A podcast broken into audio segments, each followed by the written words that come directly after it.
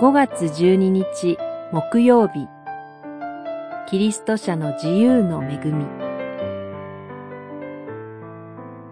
ガラテヤの信徒への手紙。5章6章。兄弟たちあなた方は自由を得るために召し出されたのです。ただ、この自由を肉に罪を犯させる機会とせずに、愛によって互いに使えなさい。五章十三節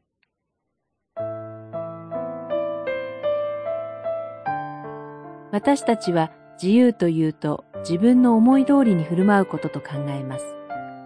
そうした生き方は一歩間違えると法順に陥り、私たちを罪の奴隷にしてしまいます。パウロはキリストにあがなわれた者は罪の奴隷に舞い戻ってはならないと言います。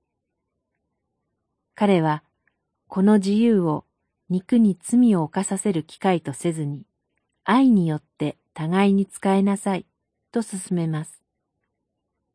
使えると訳されている元の言葉には奴隷になるという意味があります。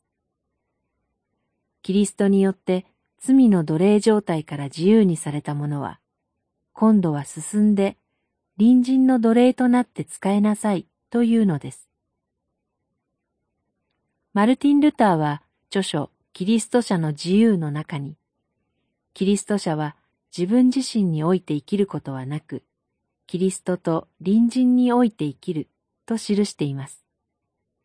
信仰者は信仰によってすべてのものをキリストのうちに持っているのです。